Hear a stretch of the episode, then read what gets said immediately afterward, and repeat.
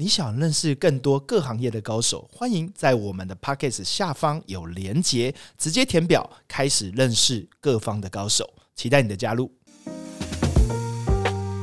高手私房话，邀请你一起跟高手过过招。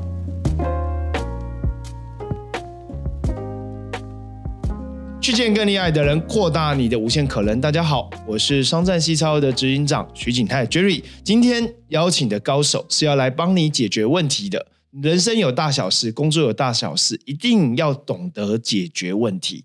所以，我们今天邀请的专家呢，他本身呢不只是问题分析的解决高手，而且他长期呢在企业里面做问题分析的课程。那很多的人学了他这一套问题分析的解决方法呢。其实不止在工作上和带团队上解决掉问题，而且在很多的人生或生活中，也透过这个工具，哎，觉得很实用。那你是不是有一些问题呢？请大家来带这个问题进到我们今天的 podcast。我们有请我们的老师啊，哈，我都叫他老师陶玉军老师。各位听众朋友，大家好，我是陶玉军。哎，老师，我问一个问题哈，就是说你怎么踏入问题分析解决，从学到做到教别人这条路？讲讲你过去的工作经验好不好？好的，呃，我自己在职场是从研发开始哦，那后来一路从研发工程师的时候，我负责做很多的呃专案，那时候常常都会遇到呃客户有一些产品希望。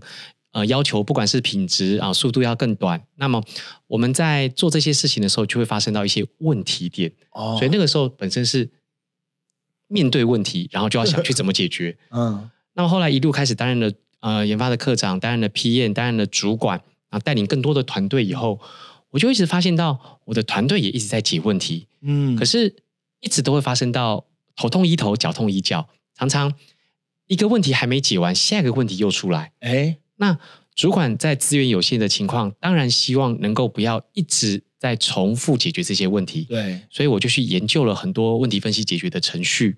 那我想杰瑞一定也有听过，在业界有一些汽车产业出来的，我们叫做八 D 的一个手法，或是以前呃手机产业曾经流出来的一个叫六 C 格玛的手法。嗯，有很多很多解决问题的手法。没错。那在这么多的手法里面。杰瑞你觉得我们学一个工具或学方法，你喜欢学程序步骤多的，还是喜欢学程序步骤少的？哦，当然是少的啊，因为多的我看到第四个我就忘记是怎么做了。是的，所以我就找到了一个只有四个步骤，但是可以让我们从问题的发生到解决问题很容易记忆的方法。哦，那么我自己学起来之后，我也请我的团队就按照这样来做。哦，老师，那我问一个问题哦，就是说。因为我觉得自己解决问题是一件事情嘛，哦，解决那一个团队遇到问题会更复杂。先问一下老师，你之前从带的团队大概有多少？到后来有多少人？从一开始研发的时候，我带从一开始是七个人，然后后来十一个人，那么后来再带屏保是带三十个人，在带制造的时候我是带两百多个人。那当然，呃，我们团队。呃，不是直属带两百个人，而是他下面有七个部门，七个部门又有呃部经理，部经理又会带不同的团队。哇，那这样那么不同规模的，是不是在问题分析解决上面有很复杂？因为我遇到很多工作场合，说我自己可能可以解决问题分析，但是到另外一个人身上，或牵扯到整个部门，或者是跨部门，哦，这个问题分析就很头痛啦，会吗？呃，绝对是的，两个人的关系就是。一层关系，对。那么当四个人以上，它就是六层关系。当利害关系人越多的时候，它的关系复杂度一定会越高。嗯。所以在这样的一个排列组合下，那我们不能说，那因为带了两百多个人，所以他的关系复杂度更大，问题就会更多。嗯。所以管理的角度来讲，我们就应该要建立流程、系统跟制度，来避免因为人多而造成更复杂的关系。嗯。流程、系统、制度，好，那我们回过头来，因为老师有一套工具方法，今天听众有福了哈，因为这一门课我知道在企业非常贵，所以呢，我们来精准的、精炼的把这个问题分析解决，由老师的口里面教大家，好不好？问题分析，老师刚刚讲到四个步骤。可不可以举一个案例，把这四个步骤快速的让听众明白这四个步骤怎么样去了解问题跟解决问题？没问题，谢谢杰瑞的提问哦。我想最近天气比较冷，可能有些人有的流感或是有一些感冒。那么呃，当您踏进诊所的时候，处理完前面健保卡的这些行政作业后，哈，医生开始问诊的时候，医生一定会先问最近怎么啦？这个最近怎么啦的这件事情，它不是闲聊而已，它其实也在让医生定义问题。这个定义问题就是问题分析解决的第一个动作哦。因为如果您去看耳鼻喉科，可是你跟他说你是香港脚，那你可能就看错科了。所以定义问题的时候，先界定你有没有找对医生，你有没有清楚你自己的状况。那么有些人可能自己也讲不出来啊，他可能会说：“医生，我也不晓得，我最近就一直咳嗽，我就觉得不太舒服。”那医生一定会问下一个问题：你是早上咳还是一直咳？你咳是怎么样的咳法？你可不可以咳一两声，我听听看？医生可能会拿听诊器开始听听看，你有没有梅杆菌，对不对？你有没有一些什么样的状况？再来，医生可能会了解到你过去有没有发生过这种情形，是频率的还是偶发的？他可能会开始去定义你这个问题的。频率、时间以及它的状况，好，那严重度是什么样啊？好，那么一般来讲，这个有些在问题定义的角度来讲，它会用五 W 二 H，就是包含了人事、时地物啊，它的严重度、它的频繁度、它发生的几率、它影响的状况啊，它会有这些呃定义问题的一些方法。好，那定义完问题之后，医生了解到我们的状况了啊，你就是普通的感冒啦，你不是流感，不要担心，不用担心。那医生就去问啦。呃，那这样子，你最近有没有发生什么事情？你有没有去哪里？嗯，还是你家里有没有人感冒？为什么？他在进入问题分析解决的第二个动作叫找原因，原因为何？它会影响到什么？他要知道你是不是被传染，还是你是因为受寒了，还是只是因为你有一些先天的过敏？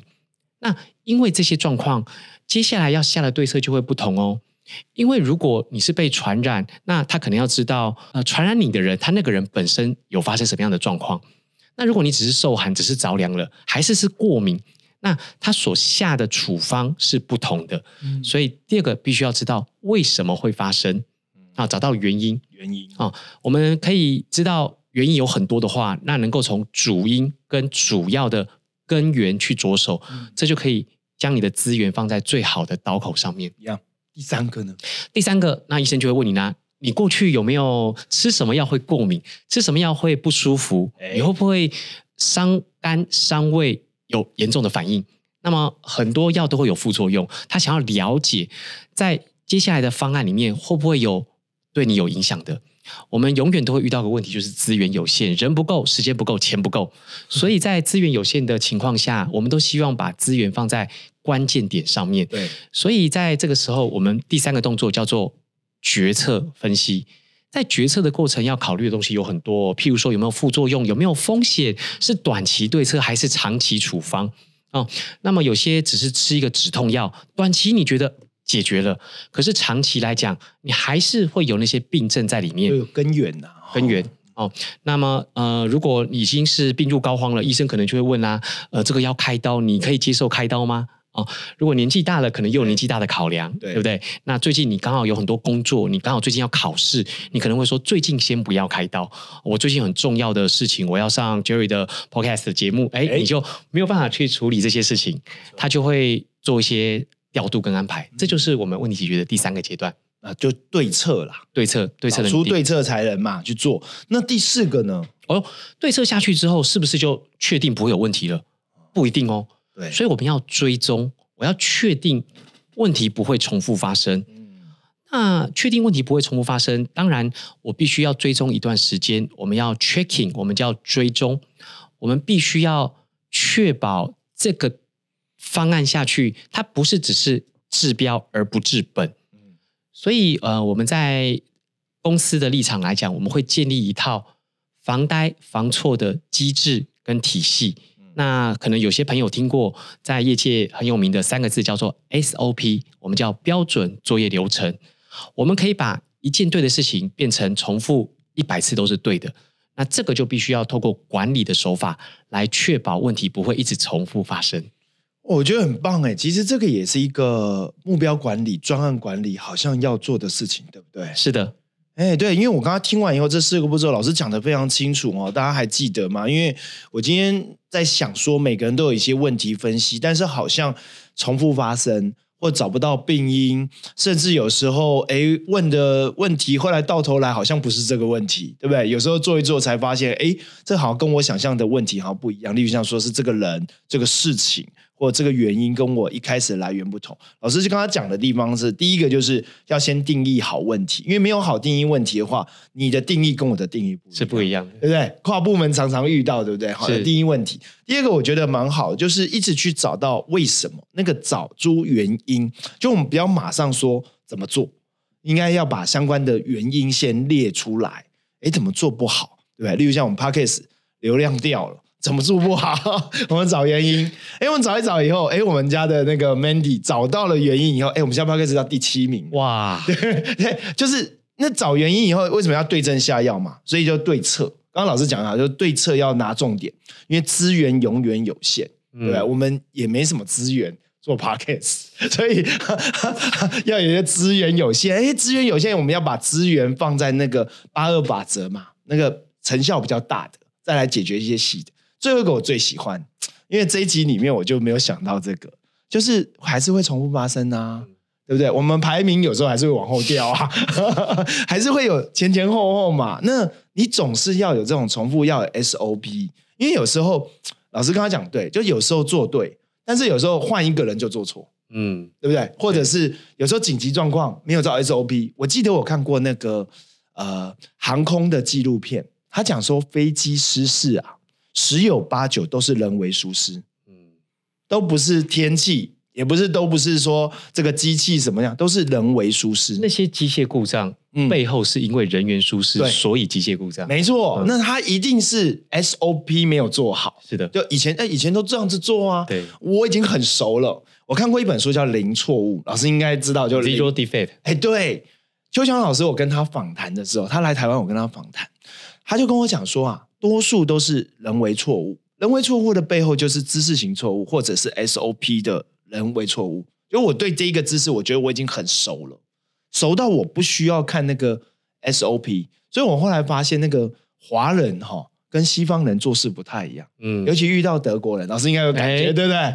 严谨啊！哎，老师有没有遇过那种国外人跟那个台湾人做事不太一样？呃，完全不一样，因为刚好我在过去职场的时候，我们常常跟德国人买机台，哎，德国人就非常非常严谨，他一切就是按照规范。那当然，我们也会讨论出，其实这个规范它定义的不清楚的，嗯，那么他们会很严谨的重新修正、重新发定之后，嗯，按照新的来版本来进行，会非常非常严谨。他好像就按照很多 SOP 流程，而且细到很非常非常细，巨细靡遗。真的哈，巨细迷。然后你有时候我遇到那种，因为我知道有有很多高阶经理人就跟我讲说，哇，你知道德国人做事好几道，明明我们这边就十道就好了，他可能搞了一百道。对，很多保险 confirm，对，然后那个合约好像签的就特别厚，对不对？每一个都要 check check check check，他每一个东西都是一本一本一本的哦，所以这个跟问题分析很像，对不对？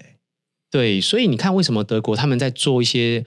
呃，兵兵工业或者是一些很呃重机，他们是可以做到汽车产业，他们做的非常好，非常好。对，知名的汽车都是德国出来的，德国工艺品质保证，这个感觉。早期我记得我我我妈妈那个时代，哈，我阿妈那个时代是说日本知音工业，他们也是很细致，所以他觉得买他的东西，同样一台电视，我就觉得我不太买东南亚的，我就想要买原厂日本厂的。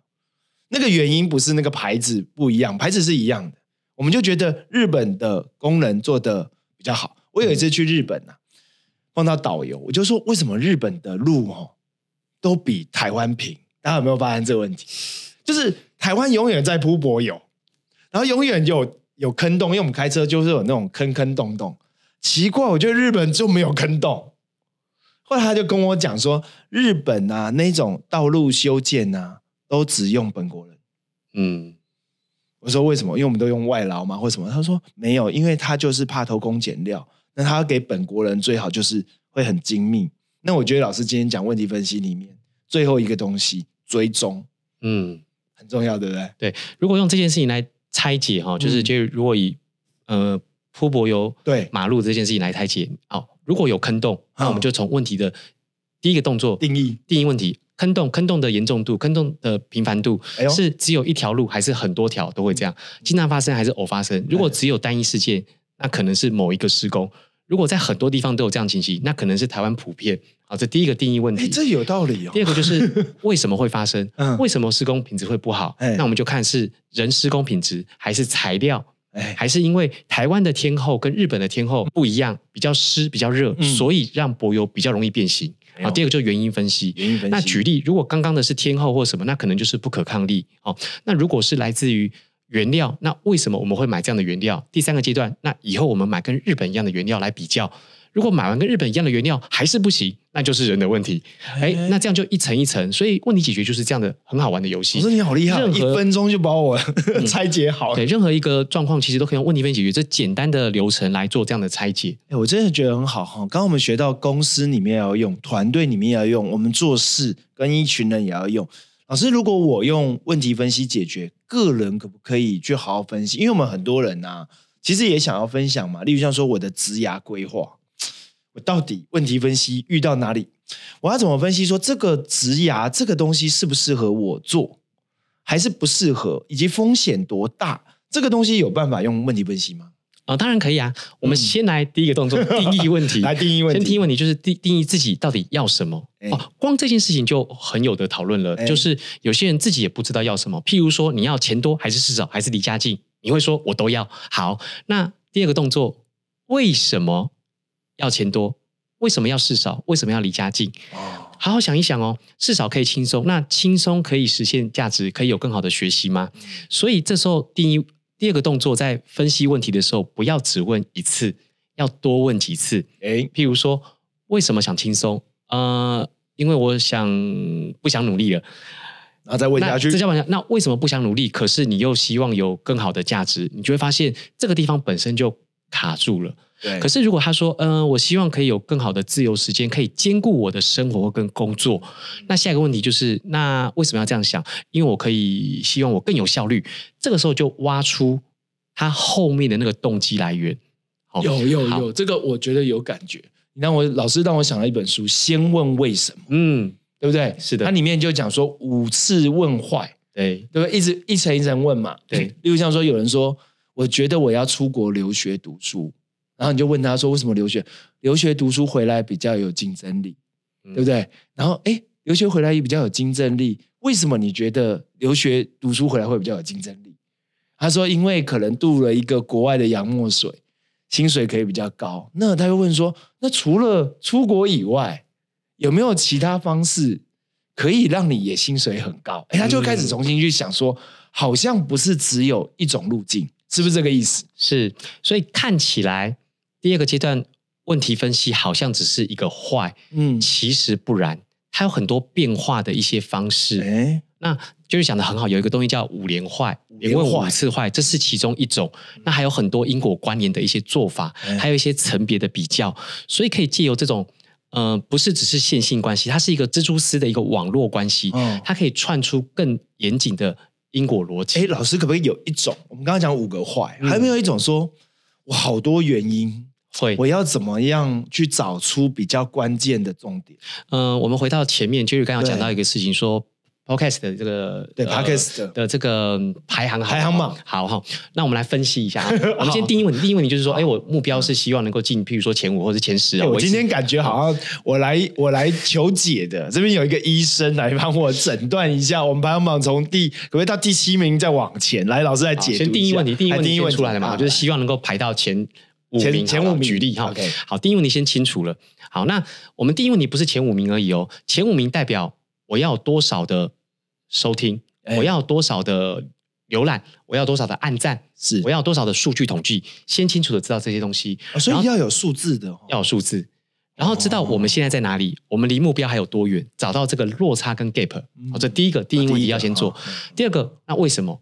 为什么么现在譬如说不够好啊？因为这一期请的陶玉君不够有名 啊，主因在这里。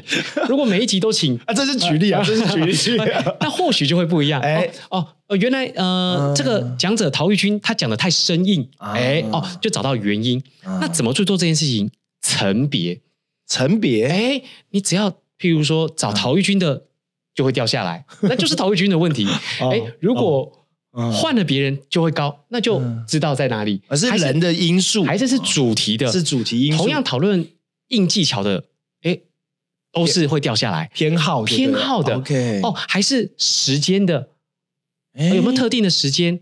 哦，呃，这个这个好像贴分类标签，对不对？是这个也是找原因。啊，这也是找原因。所以找原因不是只有一个坏而已，哦，它有很多的搭配手法。这个我们用的叫做层别法。层别法。层别法之后就可以找原因的。哎。哦，我们举个例子，嗯。譬如说，呃，我很欣赏某一个女孩子，哎。我送她玫瑰花，嗯。她不收，我说啊，玫瑰有刺，她不喜欢。嗯。我送她香水百合，她不收，我说啊，她不喜欢太浓的味道，哦，所以我就可以下个结论了，这个美女她不喜欢花。隔一天，Jerry 一送他花，他就收。结论是我不是他的菜啊，所以问题就可以厘清原来哦原因在哪里。哎，这个层别法我也很想问，像厘清这种定义啊，为什么？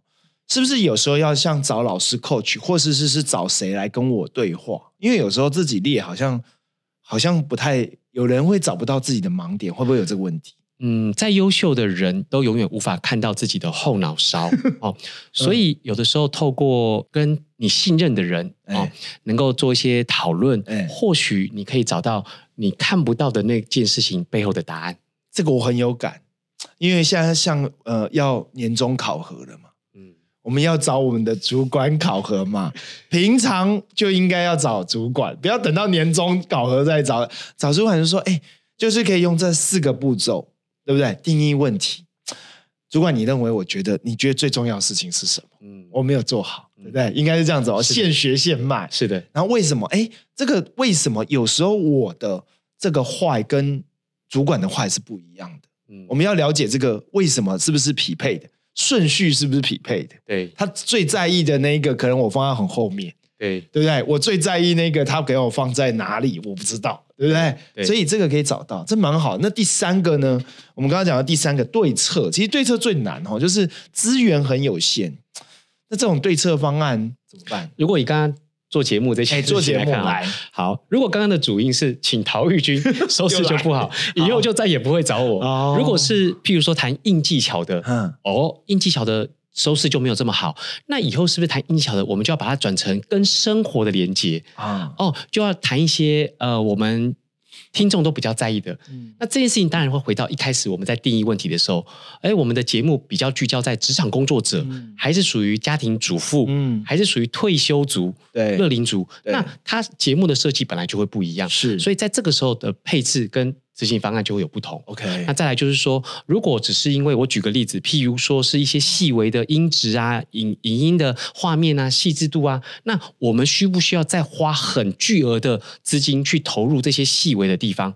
如果你会发现啊，就算改了这些地方，我可能只是多了一两百个按赞，或者是多一点点收听，那你就会发现这件事情就不是重点。就投入很多，但产出很少。对，对我们希望 input 少，资源少，output 极大化。哎，我们都会希望是这样子。这真的哎，所嗯以取舍之间其实也是这个思考，对不对？因为大家的资源永远有限，是的，哎，这很好哦。那最后一个哎，那 SOP 嗯举个例子，如果呃我们一次试、两次试，发现哎确实比较硬的，像今天是谈问题分析，觉得哇这个主题很硬，不会你谈起来很生活，主题这么硬，那那以后如果有要邀请类似的这种主题，嗯。嗯下一次可能要谈专案管理哎哦，谈流程改善哦，这都是很硬的。嗯。这种主题的时候，那可能我们就要事前准备一个访纲，或是跟呃谈的这个对象，就要先跟他说，呃，这个主讲者，您这次来可不可以多聊一点点跟生活相关的？你可不可以多举一些呃让听众觉得有趣的例子？哎然后呢，他甚至于变成一个 checklist，哦，然后在来之前，这个访纲就就有一个呃讨论。讨论那到时候呢，它就会变成防范未然。哎哦，以后只要来讨论这件事情，我们都可以直接用什么样的方式，是。它就会变成防呆的机制了。我觉得蛮好的哈。哎，其实最后一个防呆，我老实说我没有做。老师来的时候，我完全不给他 仿纲哈。大家知道为什么？老师，我跟你讲为什么？轻松，不轻松之外，我给仿纲那一集收听率超差。哎，所以我们的所以所以我不给老师仿纲，不是我故意我们的防范未然就是不要有仿纲，因为对它反而会有会有被框架框住。因为老师就会想说，哎，Jerry 问这个问题怎么还没有问到？他一直想说你这个问题怎么没有问到？哎，第二题怎么一直不问？然后呢，他已经你已经想好答案了，然后他听众就会觉得很自私，嗯，就是那个答案就想哦，这个好像是整理套公式对，套公式出来。所以，我们今天其实各位，我们都没有套公，连范例都不套。那我后来发现，最好的 SOP 还是有，就是老师在开始前，我们先闲聊。啊，这个也是 SOP，对但 SOP 是不见得是那个仿纲。不见得，因为他闲聊有两个意义这个。第一个是让老师就是有点放松，就是我们开始进入一个心流暖身暖身。哎，然后第二个就是说，哎，老师好像这个点，我觉得比较有味道，就我们测几个点嘛，嗯我也要有感觉，你也要有感觉，对，因为我就觉得，哎，这可以。然后我就跟老师说，哎，我们等一下往这个方向走，嗯，对吧？对我。们刚刚是真的是这样开始，今天要聊什么？这样 对对对，然后老师就觉得比较轻松，对好，就每次看到一张纸，哎，怎么都白的，只有笔记，所以我只能做笔记。对，以无招胜有招。哎，无招胜有招，可是这个无招呢，它就是一种 SOP，哎因为这个 SOP 就是说，我们不要被反纲所框架框住了。对，哎，因为我那时候在思考，有比较过了对，有比较，因为我们私房话嘛，嗯我一定不能是外界已经老师上过课很自私的，嗯私房话就是私底下 talk，。挖出别人没有听过的，对，没听过的，尤其是我们私底下讲的，大家一定会想说，哎，一定有干货。哎呦，厉害了。对，所以我那时候就想说，哎，老师这个很能够套用，所以我们排行榜已经到第七了哈，感谢大家。哎，这今天的问题分析解决，其实我收获很大，光那四个步骤，我觉得就很棒了。那我也讲一下，那个老师应该很很有一个技巧哈，因为很多人啊年后啊可能要加薪升迁呐哈，可不可以用这个方式呢跟主管提？问题分析解决，然后我希望透过问题分析解决，厘清我怎么升官加薪，有办法吗？还好你是现在问我，如果是几年前问我，我还在带团队，万一我团队的人都听到，那就麻烦尴尬了。哦，OK，我是指说你常常在教一些，一定有嘛，因为员工就想说，我那么努力，我做出绩效，我也解决了问题，为什么没有升官加薪？这件事情其实我已经用过了，啊而且我在职场上我就用过了。那当时我真正要谈的不是要谈我的薪水，而是谈我团队的。好那当时我们呃，我想这几年可能很多人也遇过，包含像疫情的冲击呀、或者是有一些呃经济的一些风暴等等的哈。那在这个过程当中，呃，我们怎么来定义问题？对，当时我做了这件事情哈，我在呃年中，我们主管都会有一个访谈前哦，我就稍微的整理了一下我团队的一些巨大的一些贡献跟价值。哎，那嗯，从呃接手到某一个新产品的直通率不高，但是我们做了什么样的努力跟改善，创造了什么？那我又多做了一个动作，我把它换算成价值金额。哦，有数字，有数字，明确的数字，很精准的数字。然后这个是跟财务确认过的。然后我列了几个比较重要的，那我就特别呃，在跟主管谈的时候，我就谈了几件事情，就是老板，我们在这一年在主管的领导下哈，我们改善了什么什么，我们做了什么什么什么什么。那当然有些东西主管本来就知道。我谈完这件事情之后，我就说。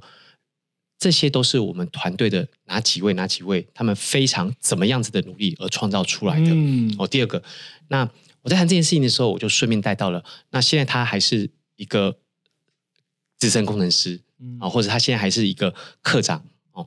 那么说实话，他们所创造团队的价值远高于我们付给他的薪资。哇，我就这样子带，我没有跟老板谈加薪，因为我觉得这件事情不要我来提。但是我带到这边完之后，我就进入刚刚那个是原因分析嘛，就是呃，为什么我们能够提高？原因就是因为这些人创造的。好，那我就把它藏在里面。第三个动作就是决策取舍，对我，就谈到了。那么接下来我知道，呃，我们团队接下来还有一些新的一些任务跟挑战。那么老板，我我也很需要这些人继续的为我们创造更好的价值。那当然，呃，如果老板呃能够有一些什么样的一些方式，能够再促进他们有更高的一些激励效果，我相信明年我们可以创造更好的价值。那第四个防范未然，我就不用提了，我让老板来提，因为这件事情是皇恩浩大，是要由老板来提，而不是我来提。我提了，老板会觉得是我要要糖，对，我不要要糖，我要老板皇恩浩大之后，他赐给我们，哎，对这些人什么，哎，那不然我们就怎么样怎么样怎么样来奖励他们，好不好？嗯那我当然会说好啊。嗯那这件事情就会变成是老板的决策，这是老板的恩泽。嗯那我在回去团队的时候就说啊，总经理有看到大家的表现，对，总经理想要给大家什么样的一些鼓励，嗯那个感觉就会不一样。真的，我觉得老师刚刚讲了一点，又混合了我们今天的应用技巧。嗯，其实问题分析啊，懂得问题，但决策不见得是自己做，我们可以做球，可以做球方。对，其实我们心中有那个答案。嗯，嗯、呃带小孩子我也会这样用。哎，怎么说？呃，小孩到了晚上，譬如说想要玩嘛，嗯啊，哎，九点半了，十点了还不睡觉，对不对？先定义问题，我要的问题是什么？我要的问题是他早点睡觉，他要的问题是什么？他要的问题是可以多玩。嗯好，分析为什么我想要他早点睡觉，因为身体健康。对，为什么他想要多玩？因为很开心。嗯第三个决策取舍，这是重点来喽。哎，小朋友，你要现在就去睡觉，还是再玩五分钟后自己把玩具收起来去睡觉？我给他选择，啊，他会说：“爸爸，那我再玩五分钟。厉害厉”害我，心中的扣打是十分钟啊，已经比我预期这还用到的早了。谈判技巧。他说：“爸爸，我再玩五分钟。嗯，”好喽，那就这次哦。那以后你记得九点半时间到了就要乖乖准时去睡觉哦。他说：“好。”他很开心，因为他赚到五分钟了。对，你有没有听到我刚刚讲的最后一句话？就是这次给你五分钟，你以后记得九点半要准时去睡觉。是我已经把第四个动作都做完了，防呆，以后他自己知道了。这个厉害哎、嗯我回去也要对付我小孩讲。哎、我觉得老师很好哈。其实问题分析解决听起来是很专业的一个科目，因为我们在书店也会看到这个专业的工具啊，有时候看起来蛮生硬的，但事实上我们每天都在发生。嗯，对不对？是老师刚刚讲小孩的例子，我刚刚就觉得，哎，这很对，而且是很轻松的完成这个四个步骤，而不是很生硬的完成这个四个步骤。对，我们在过对话过程中就已经从定义问题、了解为什么，然后给他一个对策技巧。尤其是老师刚刚厉害的地方，有时候决策是做球给他，是让他自己去思考这件事。因为我们很知道哈，带一个团队，你帮他做决策，会议都好，后面骂的要死，对不对？后面结束以后，哦，好好好，然后后面说，哎，老板是怎么样？今天是吃错药吗？怎么又叫我们做那么多事情？这些事情又不是我扛的，明明是另外一个部门做的，怎么丢到我们这边？这是常常见的啊，对不对？所以厘清问题到解决方式，问题分析可以解决受益很多。对不对？老师，你自己觉得在问题分析，你自己教教学了好一阵子了，你自己在这个领悟里面，你觉得在个人工作和你自己本身在问题分析，你自己是有常常用吗？或你怎么判断你自己怎么样取舍问题？例如这样说，你怎么取舍在教练这条路选哪些企业，或者是哎做这件事，今年的目标我应该怎么定？哦，这一次好多问题哦，我们先嗯一个一个来看，我把它拆解成三个问题。好，呃，第一个问题是我自己啊，我自己怎么用？嗯，我不晓得有没有人常常听到说啊，你不要紧张，你要深呼吸。好，所以我们要一直常常提醒自己要深呼吸，对，是吗？我再问一次哦，如果今天我每次遇到问题，我必须从头到尾套问题解决的公式，这样的反应速度是不是最有效率的？嗯我们再回过来问一下大家，呃，如果我今天说二六，你会马上反应什么？二乘以六，十二，三八呢？二十四，这是你去用九九乘法表去查表，还是你已经变成一种反应了？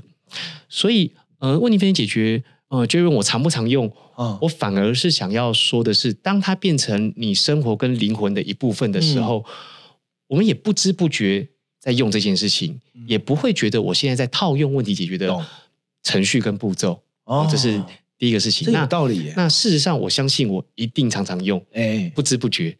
不知不觉因为刚刚问我问题的那一刹那，我就在定义问题了。所以我就在想，哦，就问我的第一个问题，然后我心中就想第一个问题、第二个问题，这样我在拆解，然后就在想，就是为什么想要问这个问题，是因为想让听众知道什么，对，然后我怎么提供我的方案，哎，然后后续怎么样让大家能够听懂。嗯课程的时候也是一样，定义问题，我先定义一下这堂课程这个企业他们想要什么。那为什么他们会遇到这个问题啊？他们因为常常各部门本位主义啊，他们现在资源不够，他们希望能够有更好的解决问题的方法。对，那我应该要提出什么样的方案？这个问问题解决的第三个阶段就是我的，譬如说课程，我的辅导。那第四个，怎么样可以防范未然？怎么样可以确保他们不会重复发生？怎么样可以让它变成是有效的行动方案？就会变成我设计一些呃课后的作业、行动方案跟一些验证操作的方式，嗯，那可以带给学员。所以教问题分析解决的老师就会用问题分析解决的逻辑去设计我的问题分析解决的课程。嗯，今天我们邀请到陶玉君老师来分享我们的问题分析解决。我觉得从工作层面到带团队层面到生活，甚至我觉得最后就是成为一只一个习惯的思考的一个工具，把这个工具融合到自己，甚至我们都忘记工具了，我们都是在应用，都不断的在我们的日常生活行为，其实可以减少很多错误的事情，对不对？发生是的，因为常常我们就是说，哎，奇怪，每天在处理昨天所犯的错，光处理完就快下班了，对不对？新做的事情就很少。但问题分分析，刚刚老师有讲防范嘛，最后一个不知道防范未然嘛，不要一直重复发生嘛。你这个东西已经老是发生了，怎么还会长期发生？所以很有用哎哈。是，最后问一个问题哦，老师你自己在教学上面问题分析工具的时候，你在教不同的企业的时候。他们的问题这么千奇百怪，但是你每次去的时候，你要做什么功课啊？因为这个功课可能会每个人的问题不同嘛，产业不同，资讯源不同，马上进到教室里面，可能要开始进行教学的时候，那要怎么做？因为我相信很多听众他可能是主管，嗯，对不对？他可能觉得哇，这十个人的问题都不太一样啊，可能。那我要马上进入到这个了解他的问题的时候，你觉得有没有需要做去？呃，预备一些前置动作。嗯，我课前一定会做两个动作，一个是跟企业的承办，甚至于主管，还有一些学员呢，做一下简单的一些呃聚焦。我们有时候叫聚焦会议，可以透过线上，然后很有效率的完成啊，可以透过文字都可以。第二个呢，我会设计一套问卷，这个问卷其实就是针对所有的学员。那这个问卷里面其实也包含了了解到他们现在在这个呃课程前，他们有没有遇到什么样的问题。那我给我自己的期望就是，学员的问题我能够有八成以上都要能够解决哦，这是我们在课程前我就要做的事情。这个事情就是我这堂课程的定义问题，我的问题就是要能够解决大家的问题。好，先了解这件事情。那有的时候有些人他写的东西是表面的，嗯，问题点。举个例子，常听到，呃，我们部门人力不足，嗯，这件事情看起来是一个现象，可是如果这件事情单纯去看它的解法，好像就是找人。对，可是其实这件事情重新定义，它真正的问题点可能是团队的战力无法满足现在的工作负荷哦。那一旦把这个问题重新定义之后，你就会发现，很可能是要提高团队战力。对，提高团队战力一定是要量吗？值可不可以？也可以，或者是调整团队负荷。你会发现解法已经不是找人而已了。嗯，所以光是定义问题这件事情，它就是有学问。那杰宇刚刚问的很好。不同企业的问题这么多，对。可是当我发现有超过上百间的这些企业的这些问题，重新的梳理跟排列组合后，其实就是那几十种。对。那当然有时候会有一些不一样的，或者是特别的，那就会成为我的问题解决资料库。那这个就会进到我问题解决的第四个阶段，就是我的问题资料库。所以我。这些大量的经过更多的这些企业的辅导也好、授课也好，这些的问题清单，慢慢慢变成我的资料库的时候，其实八九不离十了。哇，老师就从顾问变成超级顾问，因为你已经有那么多的资料库和清单，其实大同小异的问题很多，但你的解法一直在不断的累积嘛。呃，确实解法会不一样。嗯，我觉得很棒哈，因为我自己在做呃个人教练，无论是老师、讲师，或者是一些帮人家做经纪人，在做个人的时候，我其实听完以后我非常棒，因为我觉得这是一套系统，跟我在做的事情有点像。太棒了！就因为来了以后，他就是有各种啊，我们就会讲说。请问你那老师，我要做一个线上课，我就问你为什么要做线上课？没有啊，因为你没看啊。现在大家都在做线上课，线上课卖很好。然后这个就是很简单的定义问题。那我就会问说：好，那如果线上课你做了以后，你是要成为什么？嗯，没有，我线上课我就是想要赚钱啊。我说那赚钱除了线上课还有什么是持续赚钱的？对不对？对，一样嘛，就是老师刚讲第一问题，所以我觉得我的工作，或者是说每个人在工作上面都会遇到这问题，因为你要跟别人合作，你可能就要厘清大家的定义问题是不是一样，对，然后往下解嘛。主管带团队，不要以为只有主管而已。老板最喜欢这种人，就是要问题分析解决。嗯，啊，这集我觉得很棒哈，找陶玉军老师来。我自己认为这一局收视率会很高啦，因为我自己收获很大，因为生动自然有用，然后工具我觉得很自然。如果你重新听的时候，我觉得仔细想一想，今年有很多问题会迎刃而解。你的主管会说：“哇，你怎么那么会解决问题啊？”哈，这时候你就知道你自己荷包会自然增加哈。所以。今天很开心，高手私房话找到陶玉军老师。如果这一集你喜欢听，然后分享给大家，我们下一次再请陶玉军老师来教教其他的管理工具。我们下期见，谢谢陶玉军老师，谢谢大家，拜拜。你想认识更多厉害的高手吗？欢迎加入 Jerry 的高手朋友圈，一起来跟高手过过招。p a c k e s 下方有连结，直接加入，认识更多厉害的高手。